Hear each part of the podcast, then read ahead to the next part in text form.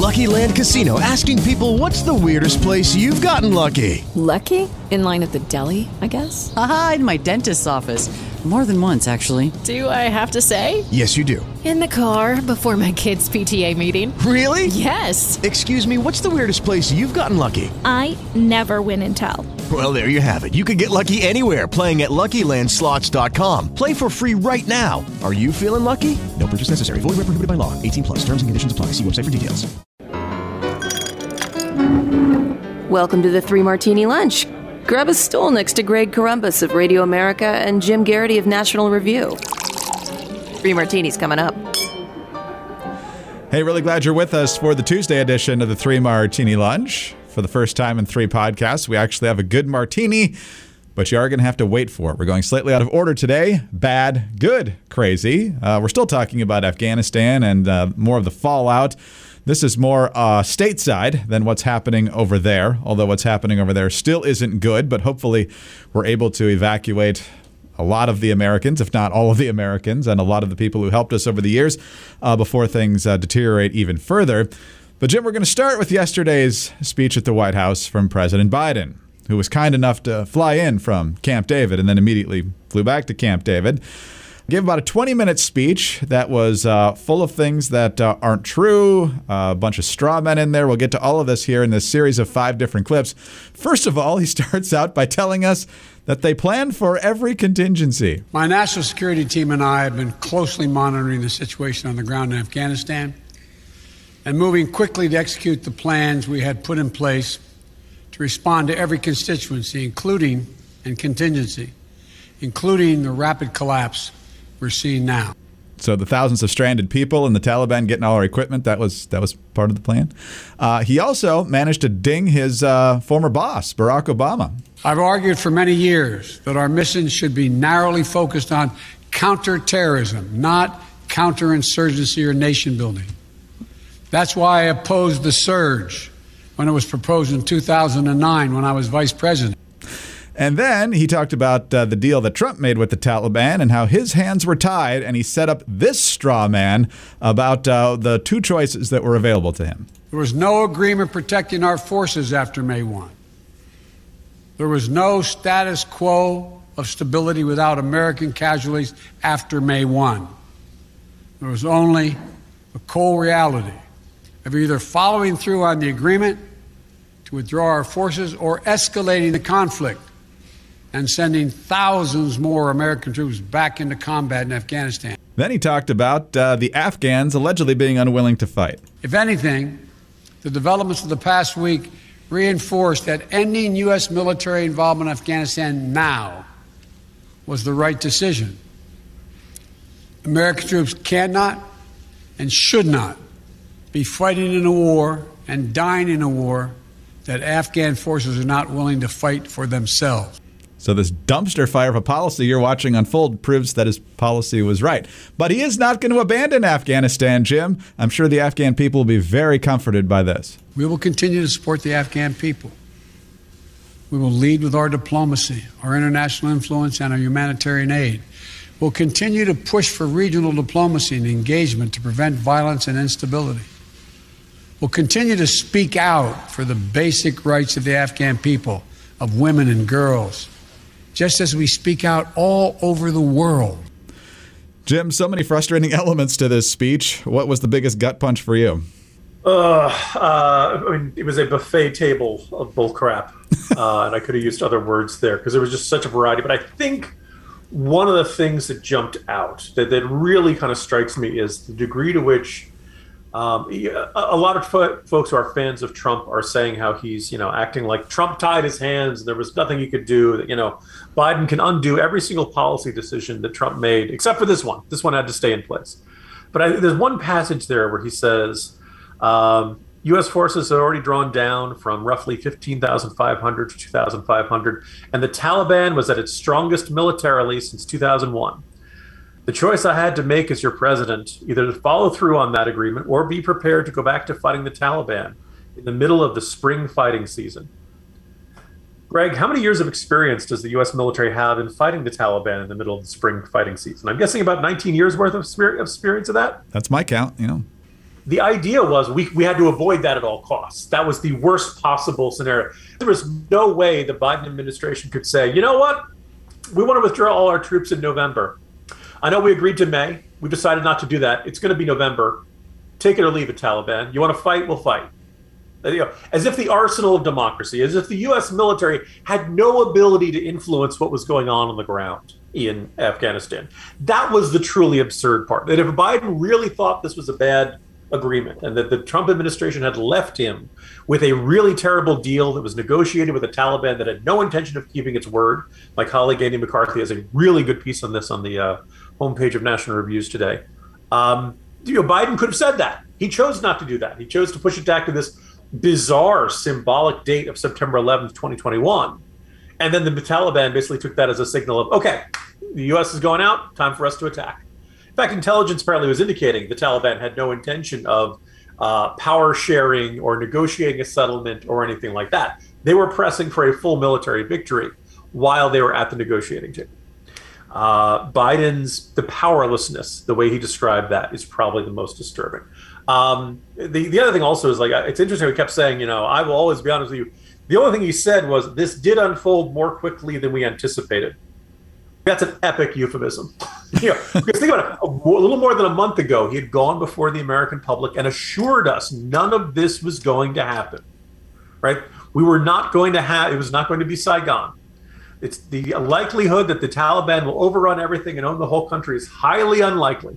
And then after all that, he had the nerve to go before the American people and say, "We were clear-eyed about the risks." This is the most spectacular gaslighting I've ever heard from an American president. Me, you know, my my tongue, the little bit of you know gallows humor that I could assemble yesterday was the observation that the disaster of the press conference was that all the gaslighting ignited all the uh, straw men that had been assembled. um, Biden had no interest in defending how this uh, withdrawal was going. Uh, you really can't, really can't defend it. It is indefensible. That in the end, the decision of the administration was we're going to pull out the armed and trained troops before we evacuate all of the unarmed and untrained civilians in right. Afghanistan. That makes no sense by anybody's you know uh, uh, mentality. The end result is this disaster. The administration insists everything fine. They're still claiming they're going to get everybody out by the end of the month. Got less than two weeks. I'm not so sure that's going to shake out that way. Um, and just you know, it was it was. We should not be surprised that that the congressional Democrats are apparently spitting mad about this. Our European allies are horrified by this. Um, you know, the, as we mentioned yesterday, Taiwan, Ukraine, the Baltics, all of them are feeling much more nervous because Biden has said the signal we were not willing to fight the Taliban at all if it was going to require us to be there any longer. And that is a uh, signal of capitulation, a signal of surrender. And in the end, I mean, you know, the anniversary of, of the, the 20 year anniversary of 9 11 will come, and the Taliban will have won the war. They will have ended the, you know, 20 years later in control of Afghanistan, except this time they have a lot of American made weapons. Exactly. That's just the uh, unbelievable part. So clearly that wasn't well planned for. The abandonment of uh, Bagram in the middle of the night without telling anyone. And as you said, you know, before we could get the civilians out who obviously needed that sort of protection. And then there's subtle lies in there too. The idea that we're actually out on the battlefield fighting against the Taliban when it was the Afghan forces. I mean, when we were getting closer to this point, uh, you were pointing out that we haven't had a fatality in Afghanistan for a long time. It's because we're providing intel and we're providing uh, air support, but they're the ones on the ground doing that. It's when we took away the close air support uh, that they were pretty much uh, left out uh, on the battlefield and they couldn't fight anymore. And that's why they ended up uh, laying down their arms. And so it's uh, it's a lot of deception, a lot of half truths, and outright lies, and it's just just unbelievable what he's trying to uh, explain here. Because look, a, a, lot of Americans are fine with ending the war uh, in Afghanistan, but the fact of how he handled this withdrawal is absolutely abysmal. And he tried to conflate the two yesterday. That, uh, that that they were one and the same, and so that if you're critical of what he's doing, you actually want the war to continue, and that's just a completely ridiculous way to assess the debacle we've seen over the past week and change. Let's also observe that this comes after four days of President Biden simply not being accessible to the public at all. Right. Um, one of the great irony, well, there are a lot of painful ironies out of this, but one of them was Antony Blinken, our Secretary of State, giving a speech earlier this year of saying, well, look, it's not like, you know, the Afghan government will be in charge on a Friday and the Taliban will take over by Monday. That's pretty much literally how it shook right. out, right? during that four day period, you know, between Thursday morning and Friday, uh, Monday afternoon, President Biden did not address the public. We talked about the idiotic tweet yesterday showing the monitors for CIA and Doha Station. But then the other thing is, though, he goes out and he gives this 20 minute speech full of straw men, full of gaslighting, full of inaccuracies, full of lies. And he then takes no questions. That it, it, also, let's point out, this was, you know, to the extent Biden is capable of giving a good speech, this was not one of them. Uh, he looked and sounded tired, reading words from a teleprompter, no passion behind it. Um, and then he turned and didn't take any questions. Now, apparently, he's going to do an interview with George Stephanopoulos later this week. the reaction of everybody on the right is going to be, oh, okay, so Biden's really in trouble, and he turns to the former Clinton aide to do the interview. Um, and you know, after uh, with an interview that I assume will address heavily uh, this what's happened in Afghanistan. I, I guess there's a small chance that uh, that Stephanopoulos knows how he's being set up here. That he looks like he's the the softy. That he's the the, the guy guy who's going to get rolled in this uh, interview. It's possible St- Stephanopoulos decides to bring it because he knows that if he throws softballs, he's going to get ripped to high heaven uh, over this one. So it's possible this backfires, and that if you go into if you go in other words, if you go in, went in with like Chris Wallace or something, or somebody who, um, anybody on Fox News really, anybody who is seen as, or Jake Tapper, who's been spitting hot fire, having written a book about uh, the sacrifices of our men and women in uniform in Afghanistan. Um, that if Biden went out there and had a really rough interview with somebody who was expected to give him a rough interview, okay, that would do something. I, I guess we should be glad, though, Greg, that he didn't pick uh, Chris Cuomo. Uh, he's still talking about Ron DeSantis in Florida, I think, uh, because he uh, refuses to talk about much else. Although I heard that he did address at least briefly the situation with his brother. I didn't watch it because I don't watch CNN, but uh, I did watch uh, uh, MSNBC actually uh, before and during the speech yesterday. I'm not really sure why. It just happened to be on the TV here at the office, and I'll get to that in just a moment. But uh, in the meantime, let's talk about ways to uh, email without big tech or even big brother snooping on you for that matter. Uh, free email services like Gmail and Yahoo aren't really free because you pay with your privacy. In fact, internet giants bank on exploiting your data by selling it to the highest bidder. Your business plan? Yeah, Google has it. Your medical records? Yahoo can sell those to the drug companies. Lots of different things that you either search for or, or talk about in your emails or other communications, uh, business work, all that is available. Uh, but StartMail is different. StartMail is the one that's going to protect you from snooping big tech, snooping big government, and everybody else. StartMail keeps your email private, period. Every email can be encrypted, even if the recipient is not using encryption. And when you delete an email in StartMail, it is gone forever. Now, switching to StartMail can be seamless too. You easily transfer all your current email data so there's no starting from scratch. StartMail is also backed by the most stringent privacy laws in the world. They have unlimited anonymous aliases. This feature protects your main email address from spam and phishing attacks. So when you're giving your email to a company, but you want to protect your identity, StartMail can generate a shareable alias email so people can't sell your information and they can be deleted at any time.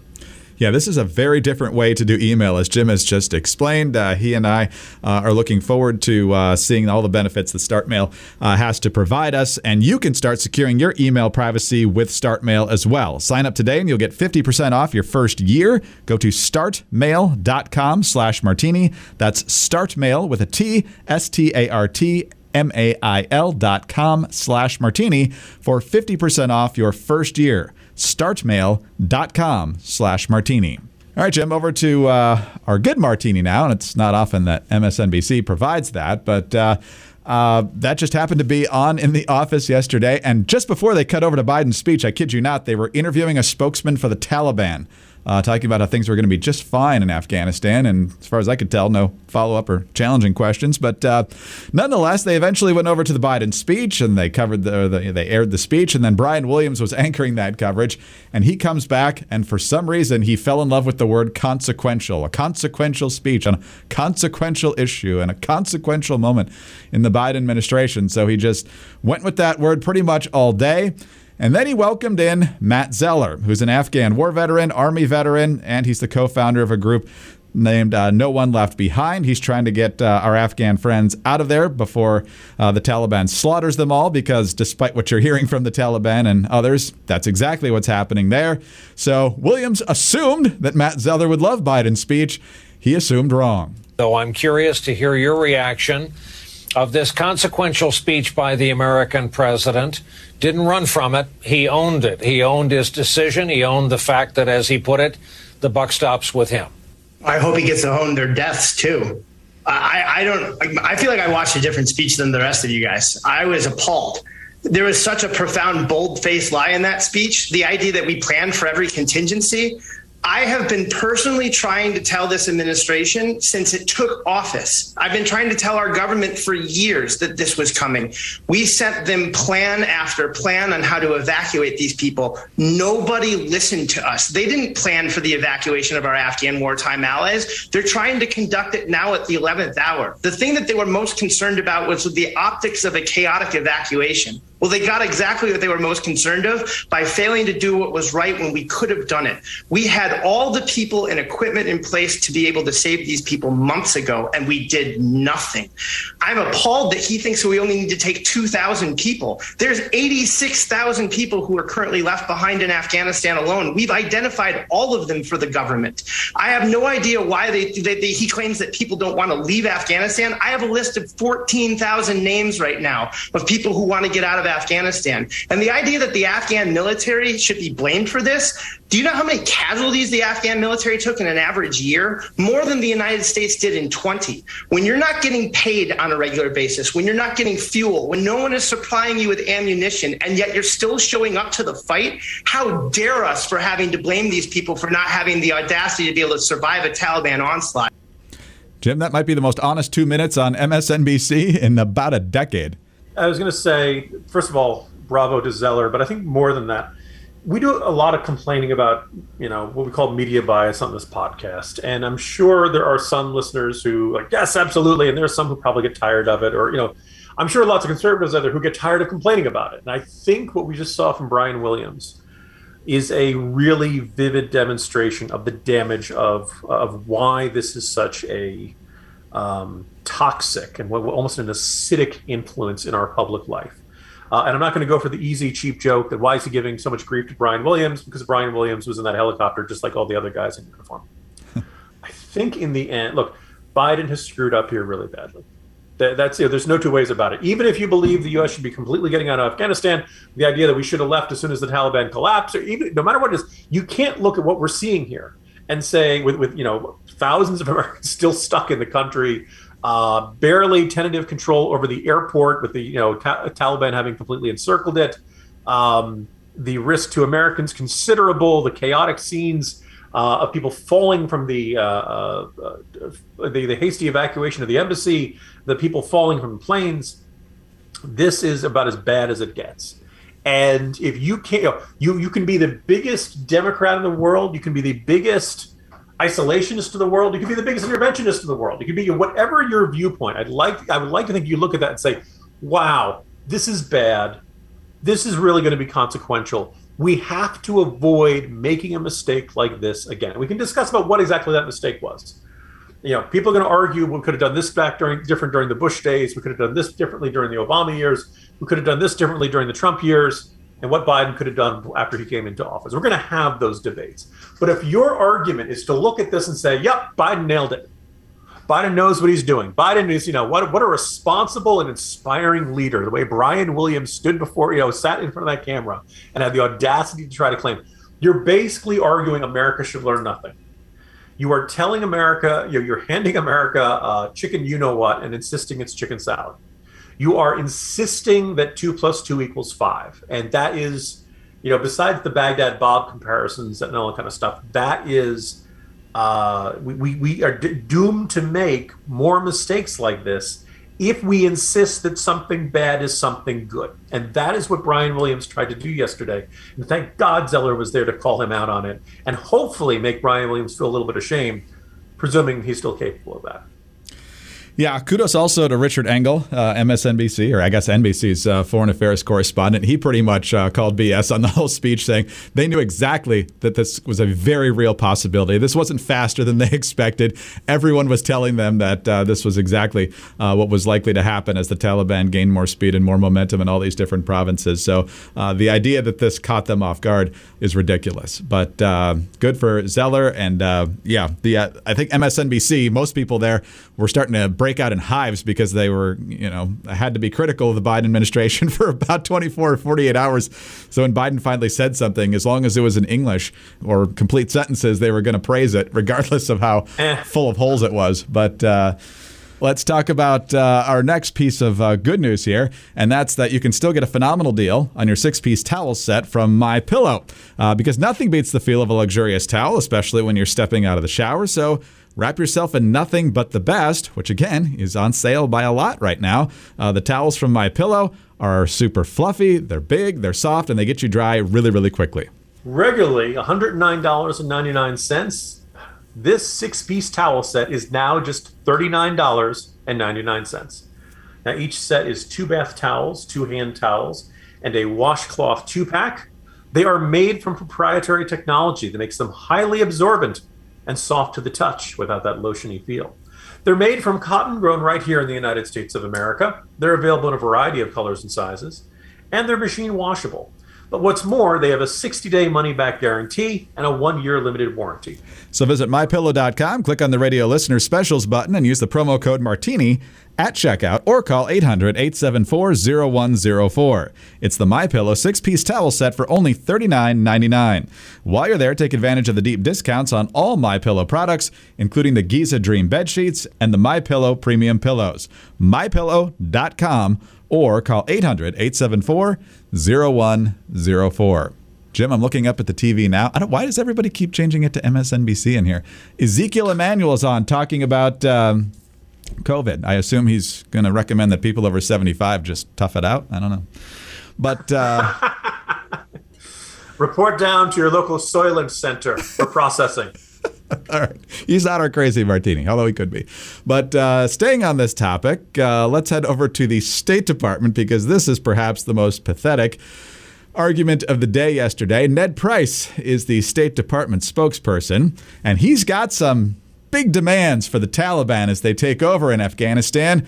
The international community has some serious expectations for them, Jim, such as this. Additionally, the UN Security Council issued a joint press statement earlier today calling for a new government that is united, inclusive, and representative, including with the full and full and meaningful participation of women. The council spoke with one voice to underscore that Afghanistan must abide by its international obligations, including to international humanitarian law, and ensure the safety and security of all Afghans and international citizens. Jim, how high do you think equity and inclusiveness are on the Taliban's priority list as they take over in Afghanistan? It almost feels like a parody in which they have followed news coverage or the New York Times op ed page through the internet and have figured out exactly which buzzwords they have to use to placate American liberals to assume that they're not that to assume that they're they're not such bad guys. Uh, and then you know the Michael Moores the world can continue to denounce the you know Trump supporters as the American Taliban. They never actually get upset about the actual you know Taliban Taliban. No, no, it's much more the American Taliban that upsets them so much. Uh, I'm looking at the front page of the Wall Street Journal today. Headline: "Quote: First day of Taliban rule brings beatings and fear." Uh, there's also footage floating around of you know executions in the street, Taliban soldiers detaining people in the streets of Kabul you look at this, you're kind of wondering the United Nations, you know, security has have they met the Taliban? have they ever heard anything about them? Is there anything in God's green earth to make them think they're going to create an inclusive government that respects the rights of women? Good heavens! You know, like our expectations for the United Nations were low, but I, I the idea that they don't realize what self parodies they have become, of utterly powerless, utterly useless, and just only able to mouth meaningless buzzwords as the situation as you know an entire country's worth of men women and children get forced into oppression brutality and in many cases you know underage sex slavery. I mean it just you are you are utterly useless united nations. And it's a kind of it is kind of interesting. You notice year by year the usual liberal, liberal democratic arguments of, oh, you know, we got to check with the United Nations, or what does the UN think, or maybe the UN can handle this. You really don't hear that in U.S. politics nearly as much as you used to. There's a much more open acknowledgement that the United Nations is utterly useless when it comes to a genuine foreign crisis. And I don't know if it'll go the way of the League of Nations, but I think it's simply kind of fading into irrelevancy as the years go by. It's fascinating to watch what uh, libs want to hear and so that is what they hear. So there was this Taliban press conference today, and one of the first questions was, Will you respect women's rights? And their answer was, Yes, we're going to respect women's rights in the context of Sharia law. And so the left is like, Oh, they're going to respect women's rights. And like, did, did you miss the second part? Because that pretty much means there are none. I was going to say, deep down, they don't actually know. what do you, like, you know, that kind of, that's basically an, an, an, admission that they don't know what uh, women's rights are. Oh my gosh, or Sharia law. Uh, Jim, I, I I don't think things are necessarily better than they were yesterday, but I don't feel quite as depressed. So we've uh, had a day to process it. That's what it amounts. To. We to. have, we have. Anyway, have a good one. See you tomorrow. See you tomorrow, Greg. Jim Geraghty, National Review. I'm Greg Corombos, Radio America. Thanks for being with us today. Uh, please do subscribe to the Three Martini Lunch podcast if you don't already. Tell your friends about us as well. We're very grateful for those five star ratings, also your kind reviews. You can find us on those home devices. Just say play Three Martini Lunch podcast. Also, please follow us on Twitter. He's at Jim Geraghty. I'm at Dateline underscore DC. Have a terrific Tuesday, and please join us again on Wednesday for the next Three Martini Lunch.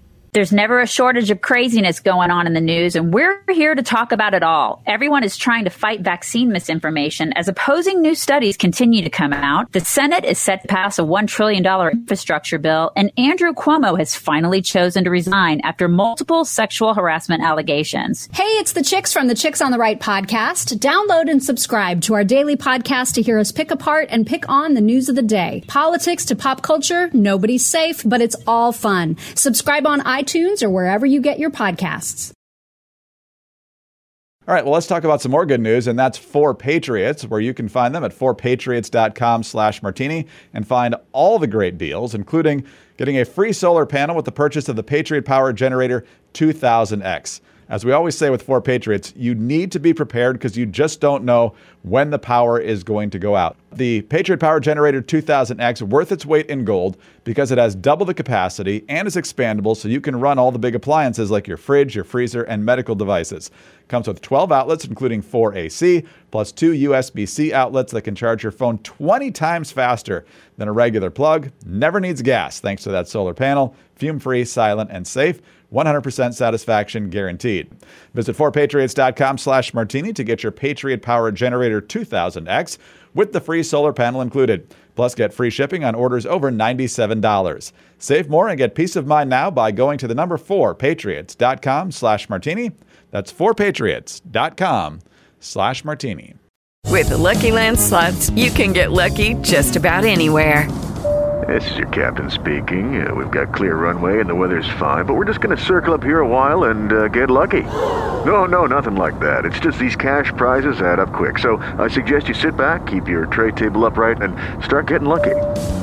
Play for free at LuckyLandSlots.com. Are you feeling lucky? No purchase necessary. Void where prohibited by law. 18 plus terms and conditions apply. See website for details.